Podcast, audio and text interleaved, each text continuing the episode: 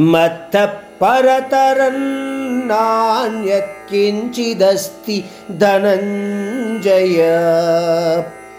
मत्तः परतरन्नान्यत्किञ्चिदस्ति धनञ्जय। मयि सर्वमिदं प्रोतं सूत्रे मणिगणा इव। हे धनञ्जय నాకన్నా ముఖ్య కారణమైనది ఇంకొకటి ఈ జగత్తులో లేదయ్యా. ఈ విషయాన్ని నువ్వు గ్రహించటానికి ప్రయత్నం చెయ్యి.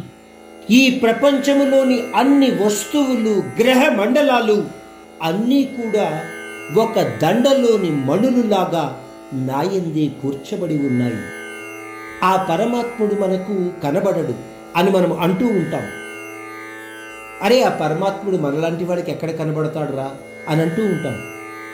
మణిదండలోని సూత్రము లేదా పూలదండలోని దారము ఎలా కనబడదో మీకు అలాగే ఈ ప్రపంచం మొత్తాన్ని తన రూపమైన సూత్రంలో ధరించిన ఆ పరమాత్ముడు కూడా అందరికీ కనబడడు.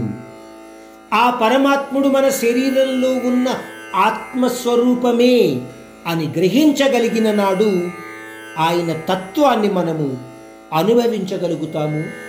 లేదా అనుభూతిని పొందగలుగుతాము.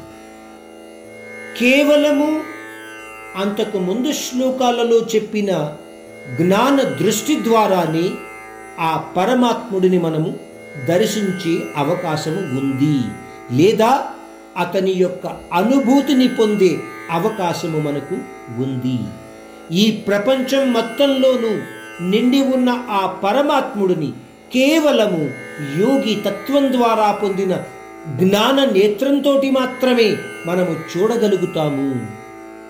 ఈ విషయాన్ని మీరు ఎంత వేగంగా గుర్తించగలిగితే అంత వేగంగా ఆ పరమాత్ముని యొక్క తత్వాన్ని అర్థం చేసుకున్న వాళ్ళు అవుతారు.